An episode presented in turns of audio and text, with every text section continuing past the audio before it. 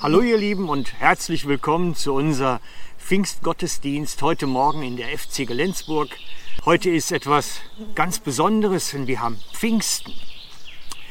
So in der Allgemeinbevölkerung ist dieser Termin, dieses, dieser Anlass oftmals in Vergessenheit geraten beziehungsweise überhaupt nicht mehr verstanden worden, worum es überhaupt geht. Es ist der Tag, wo wir feiern, dass Gott in seinem Heiligen Geist zu uns gekommen ist. Gott ist Geist, sagt Jesus in Johannes 4. Und wir sollen ihm den Geist und in Wahrheit anbeten. Das ist Johannes 4, 23, 24. Das heißt, Gott ist Geist und er kommt in diesem Heiligen Geist Pfingsten zu uns, ganz persönlich. Er wurde damals ausgegossen über die ersten Jünger und er ist auch heute noch im Heiligen Geist hier unter uns unterwegs. Das heißt, Gott ist hier unter uns durch und mit dem Heiligen Geist. Und wenn wir Gott erleben wollen, brauchen wir das Erlebnis mit dem Heiligen Geist. Man kann das nicht trennen und sagen, da ist Gott und da ist der Heilige Geist, sondern es ist, es ist eins. Gott ist Geist. Und wir Christen, die wir das haben und immer mehr erleben wollen, wir strecken uns aus danach. Wir sagen, wir wollen mehr von diesem Geist unter uns. Wir wollen mehr. Wir sehnen uns danach, dass wir mehr Gott in unserem Leben erleben. Denn Pfingsten, das kann bei jedem von uns immer wieder sein. Das ganze Jahr. Ein Erlebnis, wo Gott mir nahe kommt. Und noch mehr, dieser Heilige Geist möchte in uns Raum nehmen. Es ist nicht nur, dass der Gott unter uns ist, mit uns Gemeinschaft hat durch seinen Geist, sondern er möchte sogar in uns Raum nehmen, in unserem Herzen wohnen, in unseren Sinnen wohnen. Und ich habe vor längerer Zeit dafür dieses Bild, ich blende es euch jetzt einmal ein, gebraucht. Ein Bild von einem, einer Person, die von so einer grünen Flüssigkeit durchflutet wird.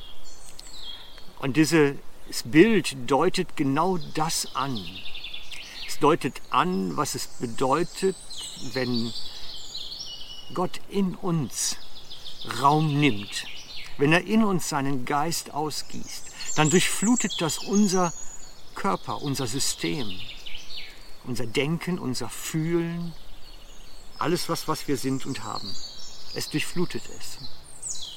Und das ist das Erlebnis, was ich dir dieses Jahr zu Pfingsten wünsche ein starkes Erlebnis, dass Gott in dich kommt und du ihn beginnst innerlich zu spüren. Dass du beginnst innerlich zu spüren, wie er in dir plötzlich nahe kommt, wie seine Liebe erfahrbar wird, wie seine Nähe erfahrbar wird. Geschwister, die so etwas erlebt haben, beschreiben es ganz oft so, als würde eine Wärme durch ihren Körper ziehen. Als würde plötzlich so eine ganz sanfte Berührung stattfinden, zum Teil physisch erlebbar. Und ich wünsche mir, dass Gott wirklich in deinem Leben Raum nimmt, so wie in dieser Person mit dieser grünen Flüssigkeit. In uns Raum nimmt, und zwar mehr und mehr. Weil das, was da in uns dann passiert, verändert unser Leben. Denn es verändert uns als Person. Das ist das, was die Schrift sagt. Wenn der Geist kommt, verändert er uns, er transformiert uns. Sogar so weit geht die Schrift, die Bibel, dass sie sagt, wir werden von Neuen geboren. Das heißt, wir werden ein neuer Mensch eine neue Persönlichkeit. Und es gibt viele Zeugnisse, die davon berichten, dass Menschen, die Christus in sich tragen oder Gott in sich durch den Heiligen Geist haben, dass die Menschen verändert werden in ihrem Wesen. Dass plötzlich aus jemandem, der jähzornig war, eine liebevolle Person wird. Aus jemand, der ungeduldig war, dass er plötzlich geduldig wird.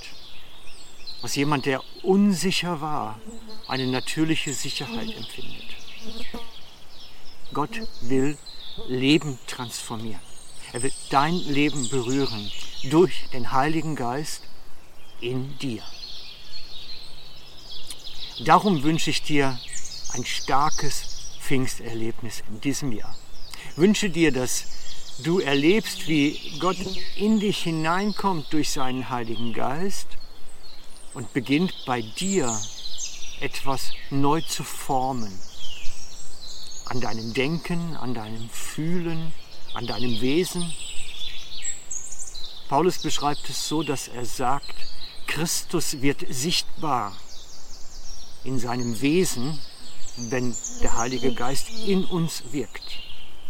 Das heißt, dass das angenehme Wesen, was Jesus hatte, seine liebevolle Art, seine Sanftmut und Demut in unserem Leben sichtbar wird, wenn der Heilige Geist in uns Raum nimmt. Jetzt ist es natürlich so, dass viele von euch den Heiligen Geist empfangen haben.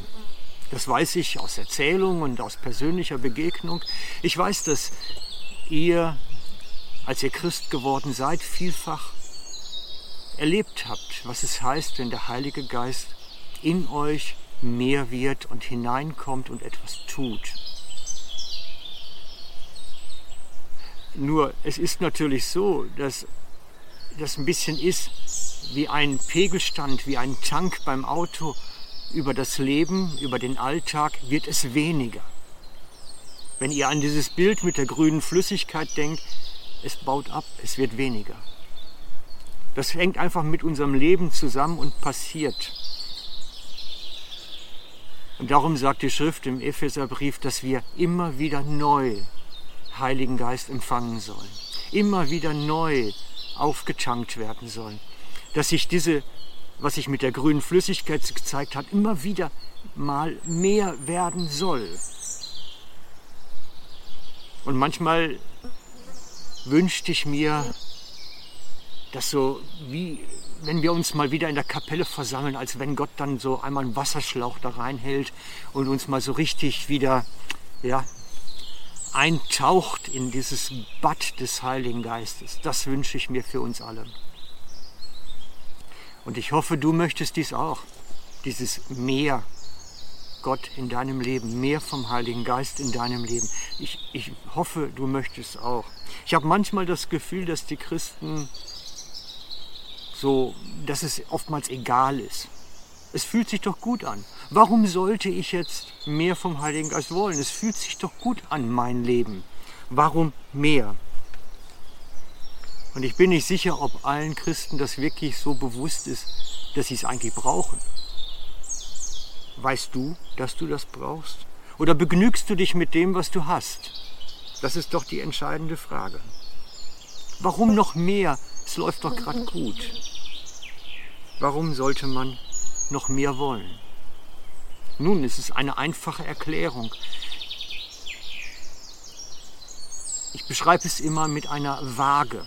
Nehmen wir mal meinen Arm als Waage und wir sagen mal, auf dieser Seite ist der Heilige Geist und dann gibt es ein Gegenstück auf der anderen Seite der Waage. Und auf dieser Seite der Waage, das nennt Paulus, was da drin ist, ist das Fleisch. Da ist der alte Mensch. Da ist der alte Frank. Die alten Leidenschaften, die alten Begehrlichkeiten, die alten Wesensarten. Da ist der alte Mensch. Und hier, wo der Heilige Geist ist, da ist der neue Mensch.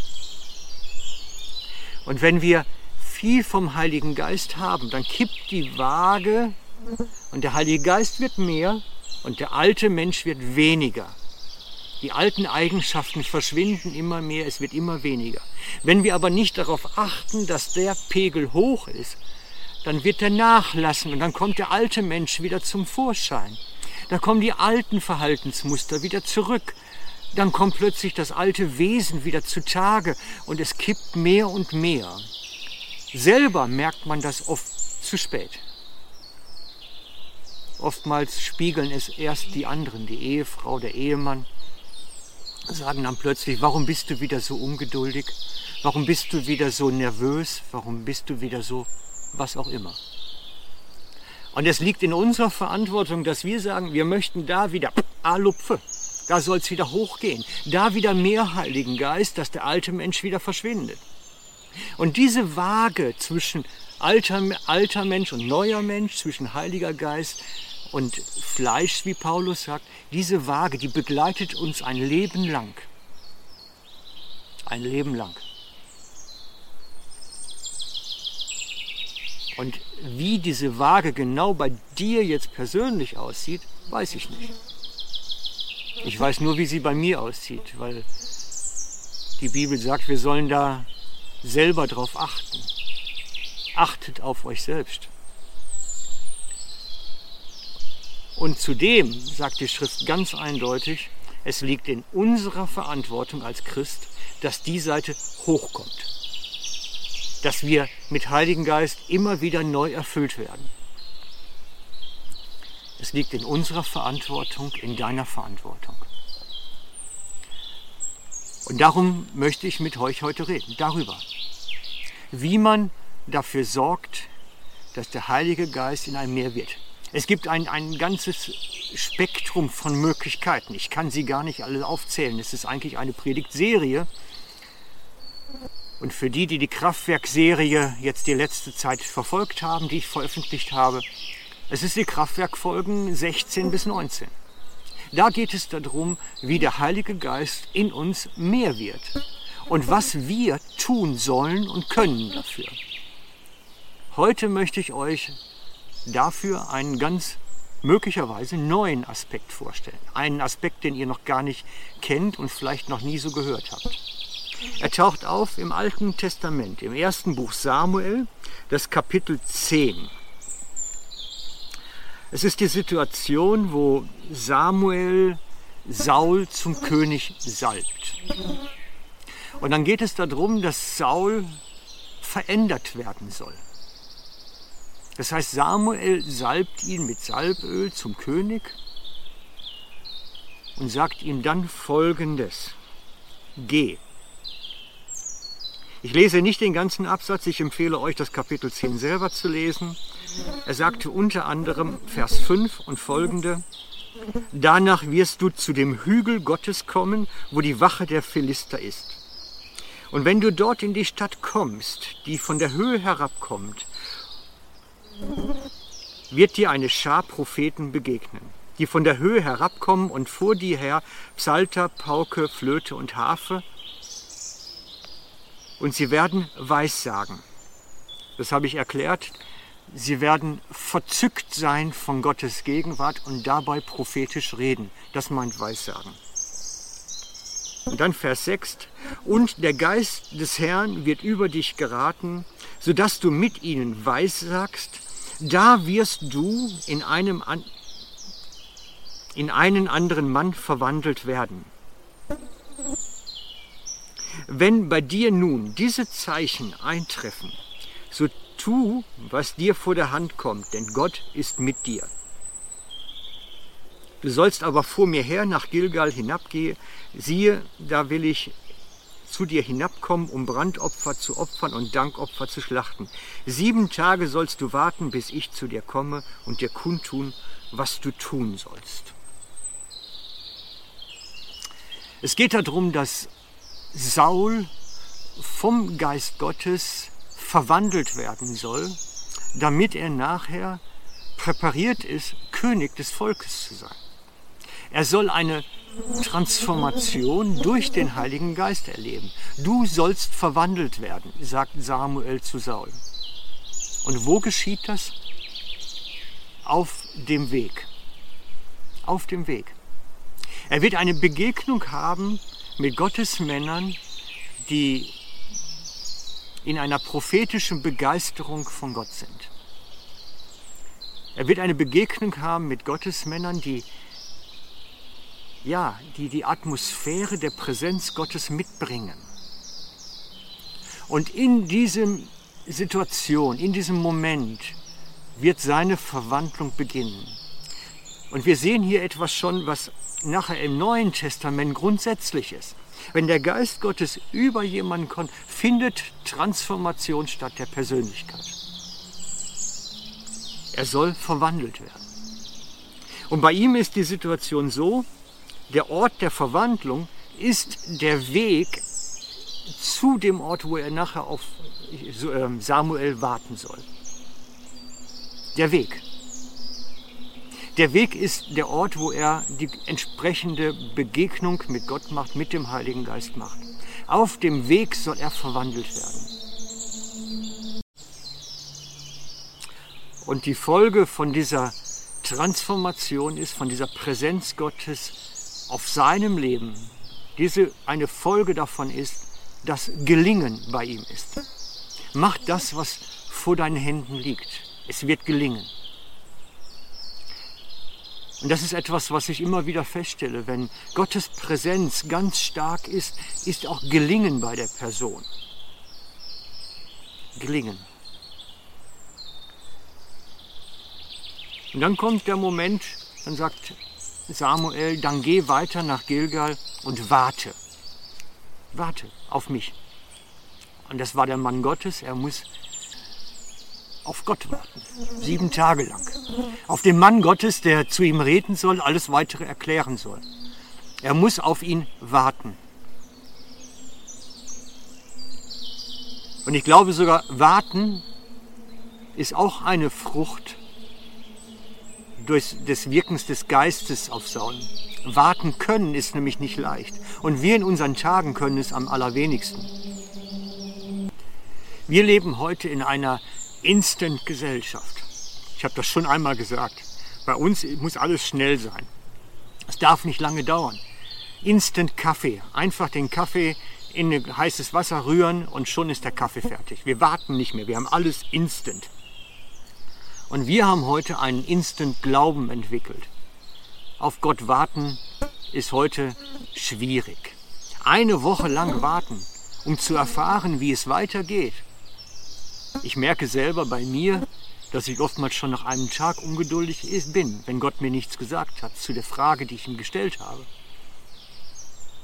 Der junge Saul muss sieben Tage warten, um zu erfahren, wie es dann weitergeht. Und ich sehe daraus auch, dass Warten können auch eine Frucht des Geistes ist. Geduld haben, ausharren können, ist eine Frucht des Geistes. Dass Gott mit uns unterwegs ist, uns verändert und uns zu geduldigen Menschen macht. Und der Ort der Transformation ist der Weg. Auf dem Weg wird er verwandelt. Und das ist das, was ich letzte Zeit immer häufiger feststelle. Für mich persönlich, da muss ich jetzt ganz persönlich für mich berichten mein Zeugnis geben. Gott hat mir gesagt, geh wandern, Gebetswandern. Das war vor drei oder vier Wochen, dass er mir das gesagt hat. Geh Gebetswandern. Und ich hatte Ferien zwei Wochen und bin dann wirklich losgegangen, wandernd beten oder betend wandern oder wie rum man das auch beschreibt. Und ich muss gestehen, dass in dieser Zeit ich Gottesbegegnung gehabt habe, wie ich sie wahrscheinlich noch nie zuvor gehabt habe. Dinge erlebt habe, übernatürliche Dinge erlebt habe, wie ich es mir nie erträumen könnte. Gott hat etwas getan an mir und in mir auf dem Weg, auf den er mich geschickt hat. Er hat mir gesagt, geh Gebetswandern hat mir jeden Tag gezeigt, wo es hingehen soll. Und hat einfach manchmal nur den Weg geführt. Aber auf dem Weg hat sich etwas getan. Und es gibt diese Orte, wo die Verwandlung stattfindet, wo die Gottesbegegnung stattfindet, die uns, uns verändert. Und die, diese Orte gibt es auch für dich.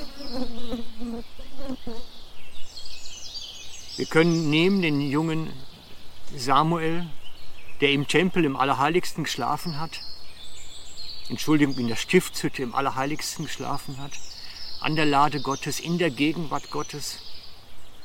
Und das hat seinen Charakter geprägt. Das war sein Ort, wo Gott sein Wesen prägen konnte.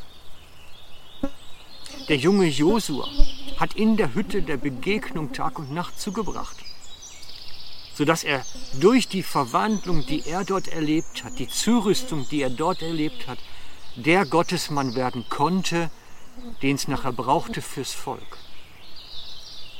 Und ich nenne diese Orte den Hiding Place, den verborgenen Ort. Den Ort, wo Gott jedem Einzelnen begegnen möchte, um seine Transformation, seine Verwandlung voranzubringen. Bei dem jungen Saul war dieser Ort auf dem Weg. Bei Samuel im Allerheiligsten, bei der Stiftshütte, beim jungen Josua in der Hütte der Begegnung, bei Mose. Die Transformation fand in der Wüste statt. Und zwar in den Jahren, als er allein war. Und ich wünsche dir, und ich wünsche dir, dass du dich auf den Weg machst und deinen Hiding Place, deinen verborgenen Ort suchst und findest.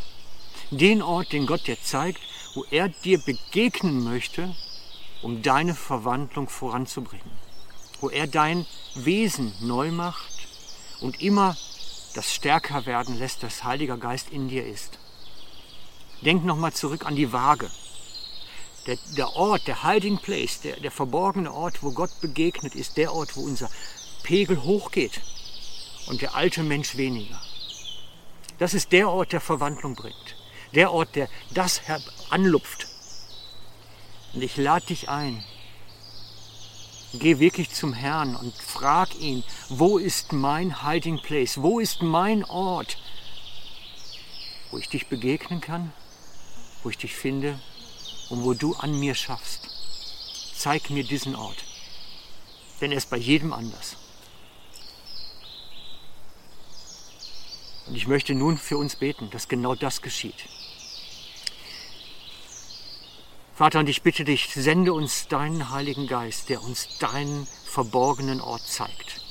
Den Ort, wo du uns begegnen möchtest, den Ort, wo du an uns schaffst, uns veränderst, uns verwandelst. Bitte komme du und rede zu uns, zeig uns das, diesen Ort, wo du uns nahe kommst und wo du uns dieses neue Herz immer mehr gibst. Wirke du an uns an unserem Wesen, an unserer Persönlichkeit.